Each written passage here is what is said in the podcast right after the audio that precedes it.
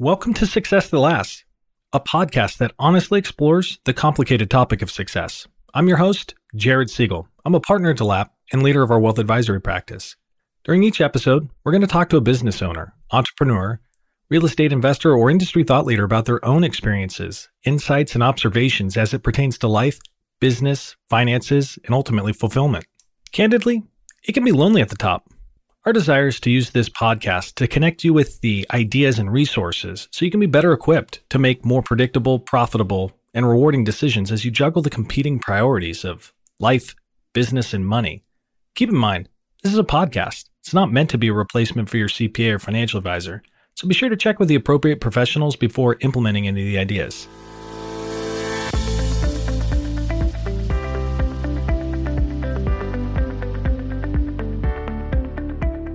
Welcome back to another episode of Success That Lasts. I'm your host, Jared Siegel.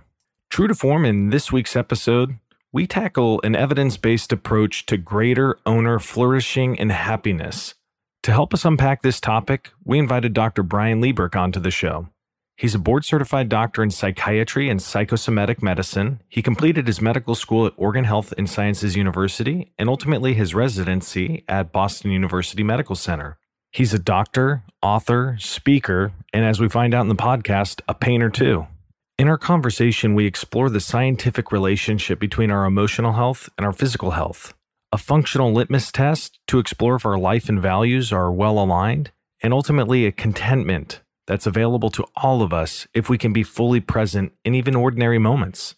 If at the end of the show you're still interested in the topics that we discussed, reach out to us through DeLapp Wealth Advisory's website we picked up 10 copies of Dr. Liebrick's book to hand out as a gift to the first 10 listeners that reach out to us. I hope that you enjoy this conversation as much as I did. So, without further ado, let's jump into this week's episode with Brian Liebrick. Dr. Brian Liebrick, welcome to Success at Last. I'm excited for our conversation today. Happy to be here. Awesome. Well, we cover a lot of different topics on this show, but generally, we're trying to create clarity and confidence around decisions.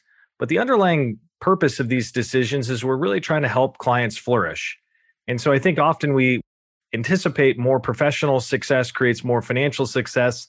That financial success creates flexibility and flourishing. And that's not necessarily always the case. And so when this opportunity to have a conversation with you about flourishing and happiness and kind of the connection between uh, psychological and emotional health and our physical health came up, I, I had to jump on it. So you and I have had a minute to get to know one another, but let's introduce you to our audience.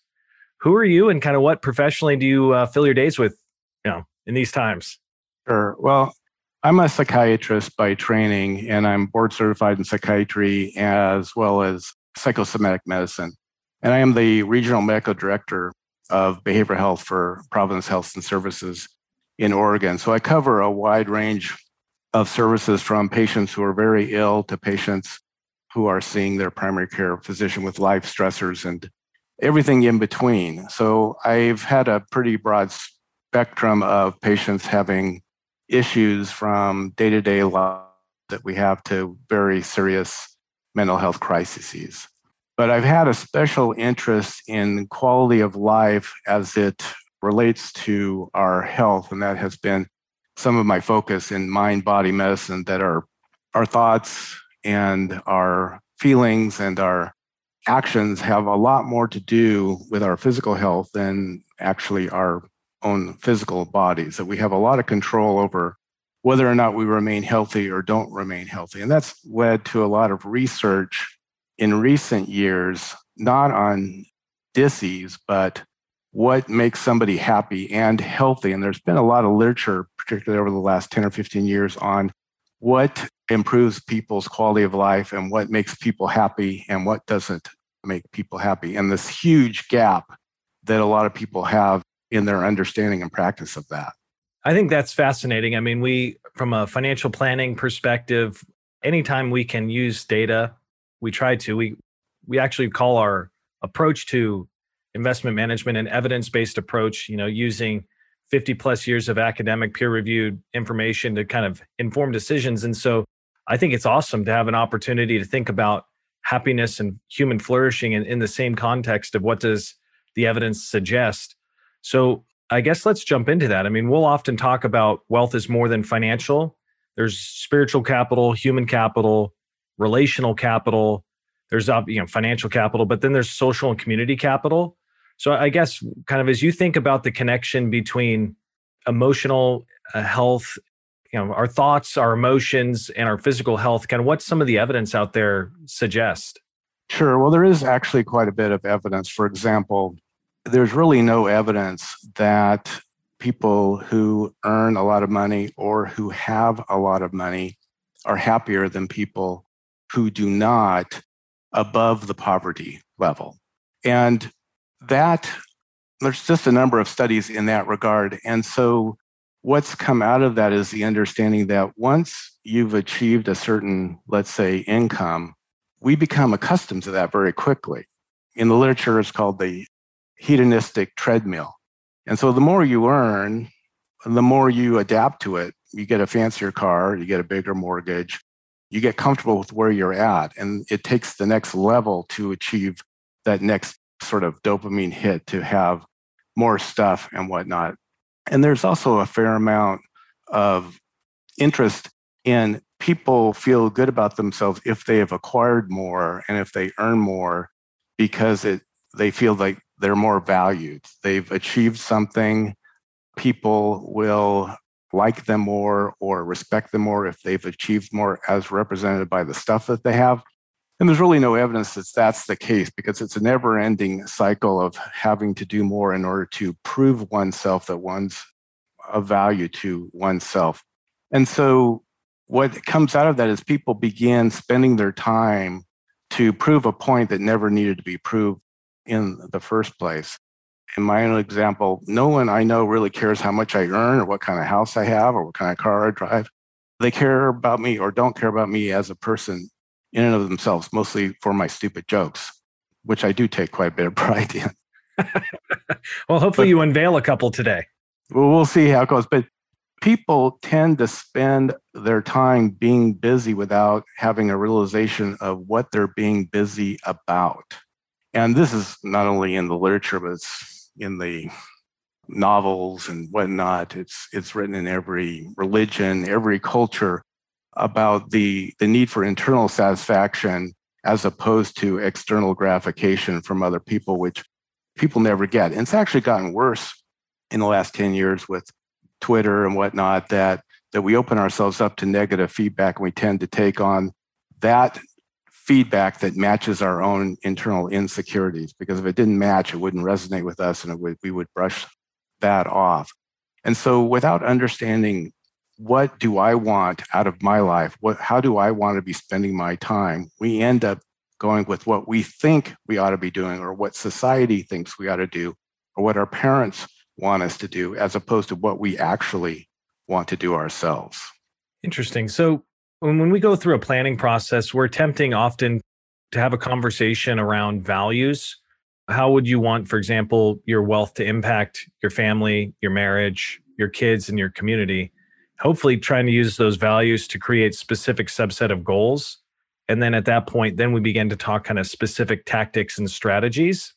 But I'm curious to what extent you think people have taken the time to really inventory values which ones are are are they aware of and which might be uh, subconscious or or uninformed misinformed uh, let's spend a minute talking about values to what extent should we inventory them or how do we inventory them better well i think that's an excellent point because i believe that if we understand what we value and then we set goals based on their values that's how we get our values into our daily lives i think a lot of people aren't owning what they actually value, but go with what they think they ought to go because they don't critically assess what's important to them.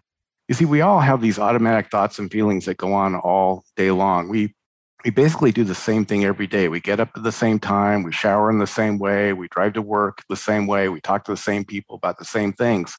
And so we just feel like that's the way uh, the world is and we don't look that there's a lot of other possibilities. And, and I've done this with thousands of people.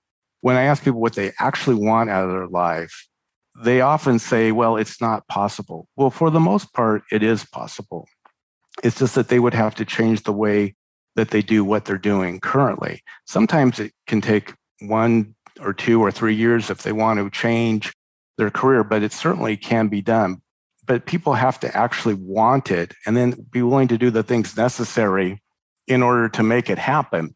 And so people will often, on first blush, tell you what the standard spiel is.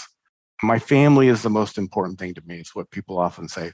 But then they work 70 hours a week, and then the weekend they've got conference calls or they're going to travel to see a client or whatnot. Their family really isn't necessarily the most important thing because I don't think their family cares how much money they're making or what their career is. And that's okay. It's okay to spend 80 hours a week on something you value and what you want. But I'll tell you how you know if if you're living right now to your value is whether or not you're enjoying it. When you talk about it, do you light up? When you're doing it, do you feel content? If there's a feeling of discontent when you're doing what you say you want, you're not being true to yourself and what you're valuing. For example, we've all had projects where we've had to get up early and we've had to stay late and we've had to work on the weekends. It's just been a total grind it out, but we get it done and we're frustrated and you know we're full of coffee and we're sleep deprived. Then you've had other times when you've had a goal and you're getting up early and you're hitting it hard and you're excited to go and you can't wait to get back to work after dinner. And that's being true to your value because that's something you really want to be doing. And of course, there are times when we we have to do things we don't necessarily love to do, but it's part of a goal that we want. We still have that interest. And so it comes down to how being true to ourselves by how we feel in each moment as to whether or not it's actually something that we value that we are pursuing. You know, in the book, actually, I'll plug your book because you're too humble to talk about it. Your book, Waking Up Stress Management and Principles for Effective Live- Living. I'll put that in the, uh, the podcast notes. You talked about concept around change that people have a tendency to not change until the pain of their current circumstance exceeds the pain of change. And that's certainly something that probably all of us have observed in the lives of others, if not in, in our own lives. If we do find things where, what if we are working 75 hours and it's kind of a bit of a drudgery, but we're struggling to, to change? I guess, how do we create maybe the necessary pain to change before we have kind of a, a crisis, a health crisis or a personal crisis? You know, you've identified some misalignment in terms of where I'm allocating my time versus what I profess to be a value how can we positively disrupt our own lives prior to creating the pain necessary that often supports change? Sure. Well, a couple of things. A lot of the time, this crisis could have probably been avoided. I wouldn't say consciously caused, but we often run ourselves into the ground till we can't do it anymore. And there's a sense of don't have to do it anymore. There's not a sense of regret. If we know what we want, we then can plan. I'll give you some typical examples. So when I was in med school, about a third of my med school class had other careers. Some were nurses, some were attorneys, some were other things. And they decided that they wanted to become doctors and they started putting those things into their lives. Now, one of the issues around goals is that they are disruptive because a goal is a planned conflict with the status quo. In order to achieve a goal, it means you're not already doing it right now. It is a conflict. Can you say that? Say that one more time. A goal is a planned conflict with the status quo. Did I just catch that right? Right. A goal is a planned conflict with the status quo because you're going to do something different. Yeah. And so people are often uncomfortable with doing things different. As I said before, we often do the exact same thing every day. There's a certain comfort in it. And there's also a certain inertia is a real thing. It's difficult to disrupt yourself sometimes. I will take exception only with the word difficult. I would say at times it's not easy. It can feel a little bit uncomfortable. Yeah. But if you really want to do it, it's not difficult, it's exciting. Now, there are ways to achieve a goal that make it way easier on ourselves because most of us do not achieve goals on our own. I don't care who you say is a self made person, they had a lot of help, a lot of help doing almost everything that they're going to do. So I, I came up with the four S's for developing goals structure, support, skills, and serotonin. But in order to achieve a goal, just start with structure. You have to outline what is the end goal. Start with the end in mind from, you know, Steve Covey, Seven Rules of Highly Effective People, I think it's called. What is it I want to achieve at the end? Let's say I want to I want to be healthier. By that I need to lose 35 pounds within a, in the next year, which means, you know, let's say a pound a week. what exactly do I need to do? Well, I need to go to the gym, I need to change my diet, that kind of thing. So that's kind of the structure. The support is who's going to help you with that? And I'll tell you my personal, and interrupt whenever you want, but I'll tell you my, my favorite personal story on support system. So after uh, my divorce and I had some health issues, I wasn't particularly in great shape. I joined a gym and I got a trainer, Tiffany. And Tiffany has a bundle of energy. And initially, I was meeting with her twice a week. And she would give me my exercises to do and whatnot. And she would go over my diet. But every Monday at four o'clock, she would weigh me.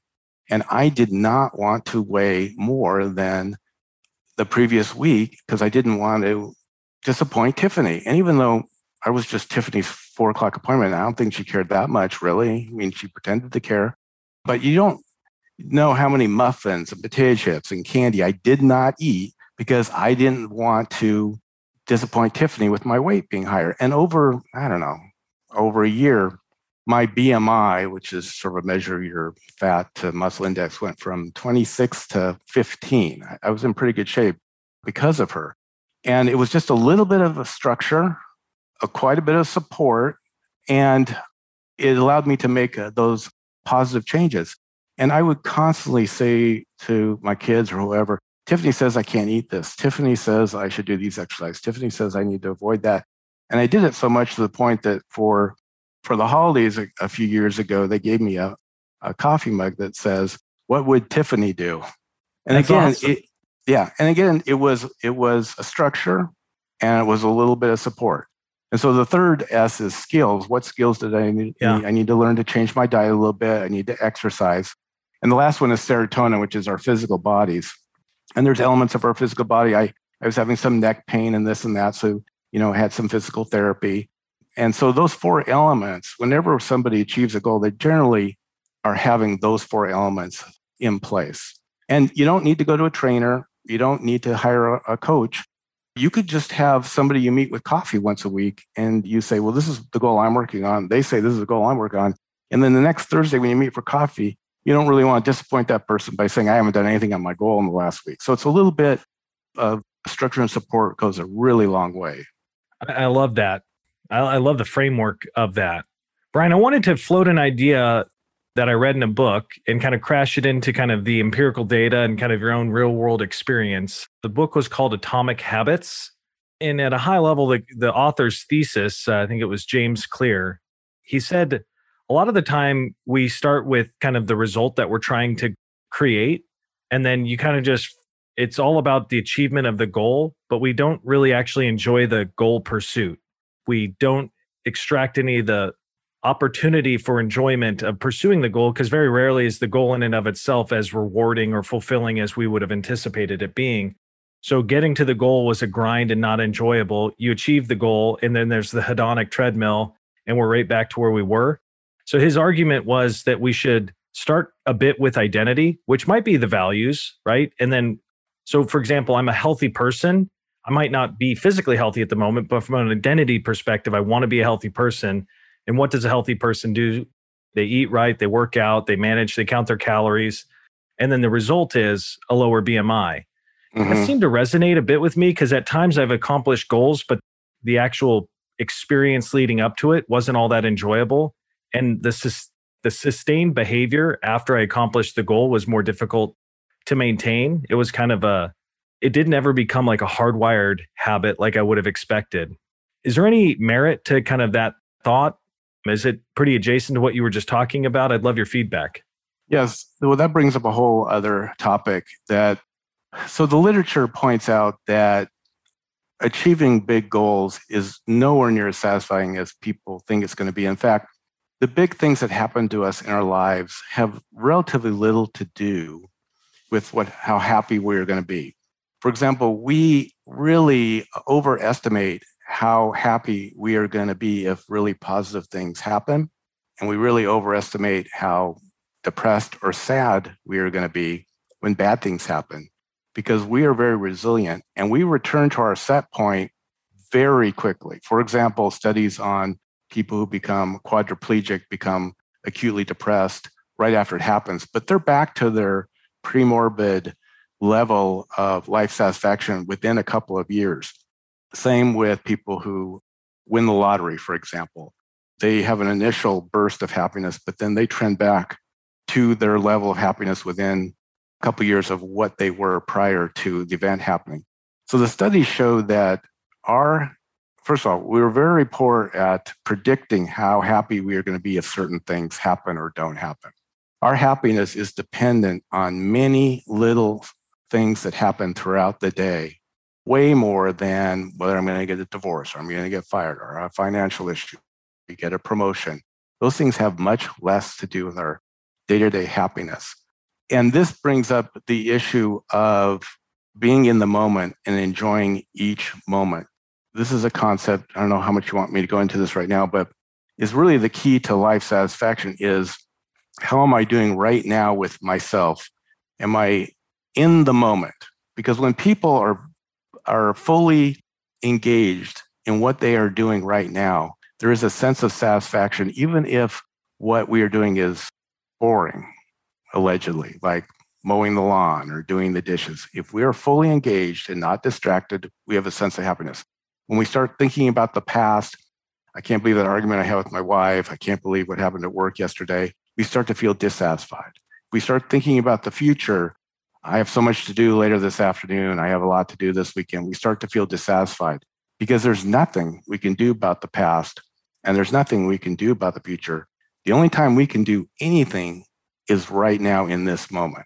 And when we accept that right now is the only time we can do anything and be exactly where we are now, there is a sense of satisfaction. And I promise you, and the people listening to this podcast, at times when you have felt satisfied, it's highly likely because you are enjoying being where you are at that moment.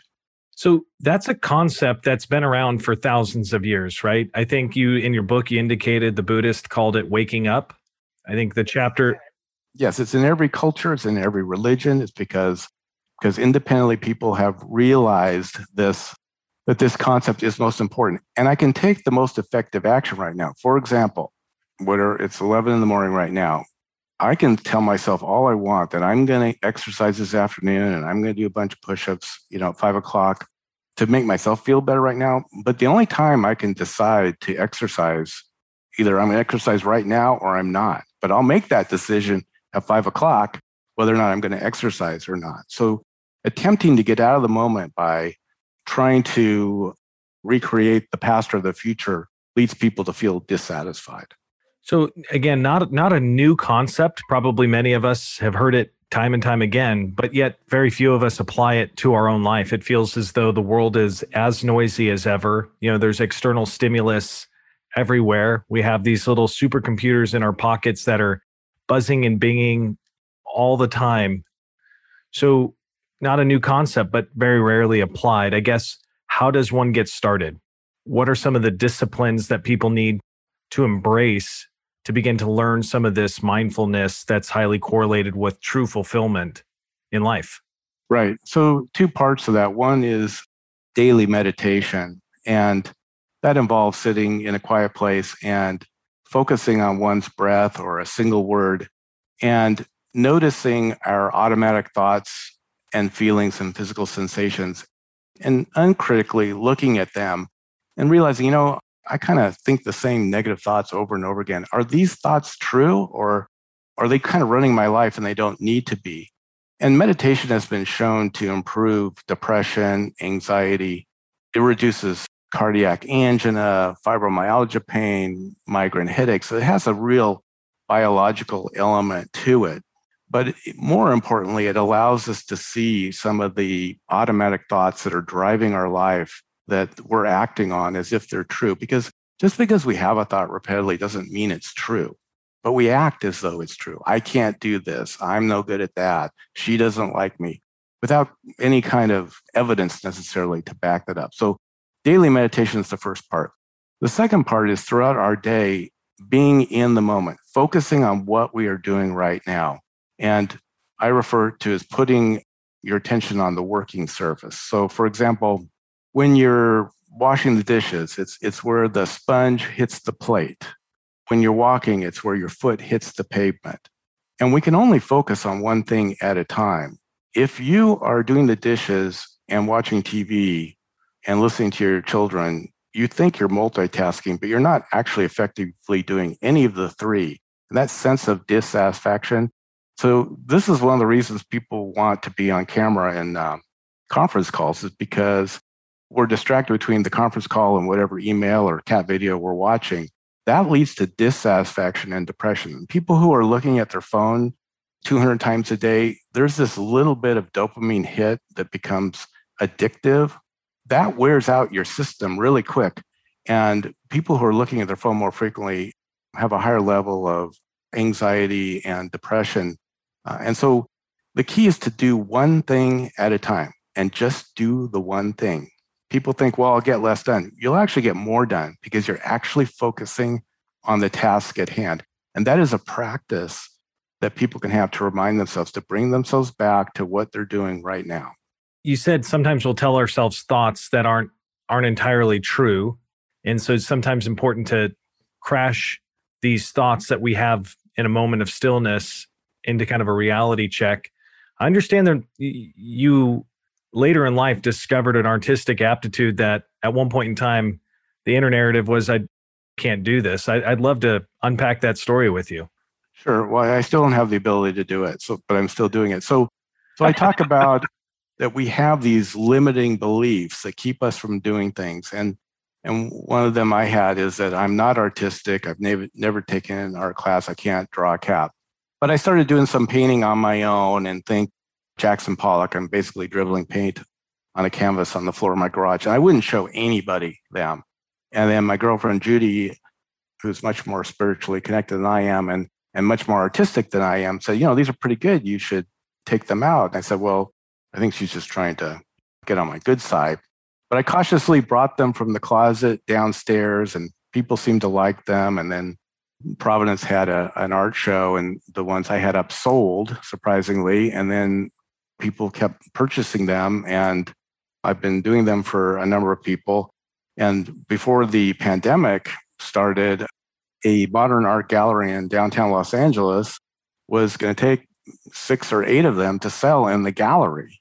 And I thought, really? I mean, you know, I just dribble paint on the on the floor. She goes, no, these are very artistic. And I still struggle with, are they? I mean, people keep wanting them, but it was a limiting belief I had that I've had to overcome. So now I've changed my belief from I have absolutely no artistic talent to I have the most minimal amount of artistic talent to actually sell a painting. But the other element of this is I do it for fun. I only do it when my mind is clear and I focus only on that.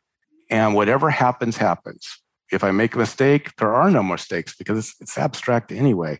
So if I accidentally spill painting, it was meant to be, and I just keep going until I feel that it's completed. There's a sense of freedom, and there's no attachment that someone's going to like it or not because I don't care if they buy them or they don't buy them. I'm doing it for myself, and that's why, in part, I have trouble letting them go once I do them there's no attachment to how it turns out. And that's what makes it work for me. But it's an example of a lot of people have these beliefs that keep them from doing something they would really like.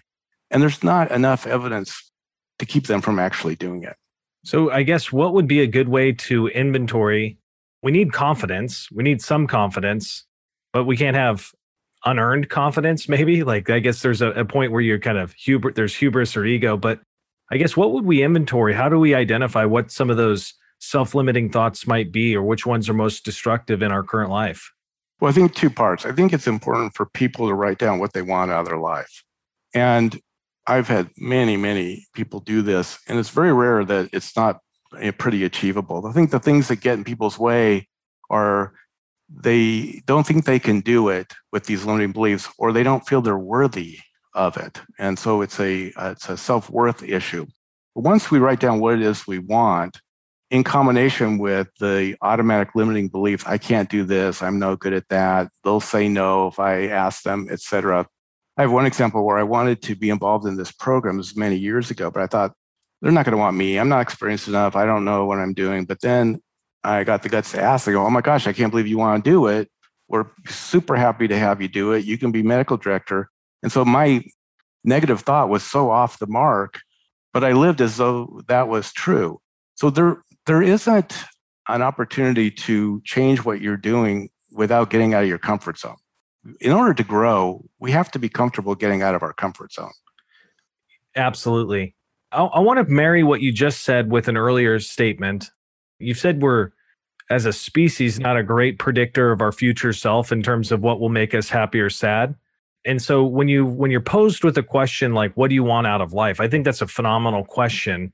But if we're not necessarily great at forecasting what would make us happy, how can you answer that question so that you're not chasing a mirage? Does that make sense? Well, because even though you may have the end in mind, all you can do is the next step. For example, I have this project at work that's, I don't know, 200 steps, and I have an end in mind. And I don't know what all the steps are, but I know what the next few steps are. Yeah. And it may change because as you go up the mountain or in the gully, or whatever it is, your perspective is going to change with each step. If you're on a hike, when you turn the corner, the view is going to be different. And then you make your decision based on the view at the time. You're not wedded to what happens in the future. When I'm talking about people are diff, uh, have difficulty predicting, people will say things like, I'll be happy when I have $10 million in the bank. I'll be happy when I can retire and golf every day. I'll be happy uh, when I get the promotion. That's where I'm saying that they're not necessarily, I'm saying have goals based on what you want to be doing right now and every minute going forward. Not, I'm going to suffer for 20 years at a job I don't like so I can earn enough money so I can retire so I can golf every day. That's not a very satisfying way to live your life. There's a saying, I think it's a Spanish saying, but it translates to English is there is no road. The road is made as you walk. I'm a personality type that's comfortable with a higher level of ambiguity or uncertainty, but I I believe others don't see and experience the right. world the same way. Do you run into people that that are less comfortable kind of making the road as they walk? Right. I mean, I, I think some people are satisfied with where they're at, but a lot of people are too anxious to to get out of their comfort zone and take those risks because at each position I've taken, I've opened myself up for making mistakes. I make a lot of mistakes in my current job and then I own them as best I can and I move on but there's not necessarily a safety net in terms of I'm always going to make the a decision that everybody's going to like, or I'm always going to make the best decision. So uh, you have to be comfortable with being uncomfortable, and that is part of another aspect of this, which is becoming our authentic self, our willingness to be vulnerable. And Brene Brown's written a number of books on this. In that, our authentic self is our best self. So when I put myself forward, I do my best to just be myself. Because when I attempt to pretend to be what I think you want me to be, way more opportunities for mistakes. And then I'm making mistake, not even being my true self. And so being comfortable with my limitations and my strengths and not trying to defend myself in terms of shying away from opportunities because I could screw up. That's what makes you know life exciting and meaningful to me. So as I, am curious now to kind of pivot the conversation a little bit more to you. I mean, you've you've spent so much time, energy, and effort learning in this area, growing in this area, helping others grow in this area. I guess where in your life right now are you kind of getting outside of your comfort zone, and what are some of your own kind of priorities to further align values and time? Well, great question. We talked about my art a little bit. In my current position, when this regional position came available, I decided that it wasn't important to me whether or not I got the position because I didn't feel the need to have this title because I will tell you, my kids don't really understand what my title is. It was important to me that I could achieve the goals I have based on my values. So when I did a series of interviews and panel interviews and whatnot, I said, these are the five things I would do if I was in this job. And if it's a fit, it's a fit. If not, it's not. So I've become much better at not being attached to the outcome while putting myself out there to achieve what I want to achieve. Because once we get attached to the outcome, we either rise or fall on whether we achieve it. And we also change ourselves in order to achieve the outcome. I'm not sure if that's making any sense. And then once I got the job, nobody's surprised that I go, well, this is number three on my list that I said I was going to do. and everybody knows that that's what I'm going to do. There's no surprises. And they hired me as me. I didn't tell them what they want to hear, as far as I can tell, and I they get exactly who I am. And so over the years, I've been able to accept that I'm a big dork. I do have some skills, I do have some experience, I have strengths, I have weaknesses, and I'm comfortable with all that. And if they were comfortable with all that, then we move forward. And I, I attempt, anyway, to do that in all the aspects of my life. But it took a long time to shed this. I have to have a certain uh, style, I have to have a certain demeanor, I have to toe the party line in certain ways.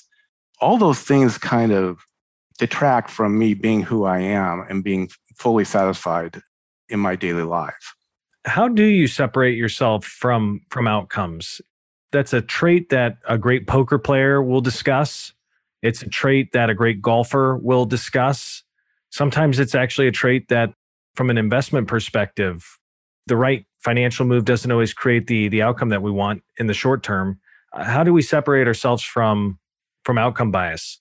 I don't know that I can explain it adequately, and I'm still working on this. I mean, you know, Buddhist, one of the his big statements is that attachment is the source of all suffering. That when we become attached to an idea of happening or not happening, we rise or fall based on whether that that thing happens or not. And so it involves kind of these three steps that I use. I'm a big believer in manifesting, not necessarily in a magic way, but but what do I want? And so what I do is I ask for what I want, what I truly want. And then I take effective action or inspired action. But then I need to let it go because I've, once I, let's just say interviewing. So I interviewed and then I let it go because it's not up to me anymore. It's out there, the investment's out there doing its thing. Yeah. And if I'm attached to getting the job, or if you're attached to, to whether the investment works out or not, that stress is ruining your day to day life. And we need to be able to let it go because we know that whether you, that happens or doesn't happen, it's not going to substantially change your happiness in your day to day life anyway. And once we let it go, we're going to feel a lot more satisfied. I don't know if that fully explains it, but at least some perspective. It does. Back in college, I kicked field goals, and some of them went through, and some of them didn't. But I did did a whole lot of twisting and turning once it was off my foot and it didn't seem to influence the flight of the ball at all. Well, you don't know because maybe it did. It would have missed by worse if you didn't do that twisting and turning. yeah. Yeah, for sure. Yeah, for sure. Well, Brian, I just want to say thank you so much. I mean, this conversation could have gone for four hours versus 40 minutes, but I really enjoyed the opportunity to cover some of this stuff. Again, we're trying to create unique experiences that really prepare families for generational flourishing and understanding kind of values and how do we can do better to align time and values get that clarity and alignment. And really at the end of the day that's what we're all pursuing. I loved our conversation today and i'm confident our audience did as well. Sure. And if anything you want to talk about in the future just let me know. Awesome. All right, all right. thanks so much brian. Thank you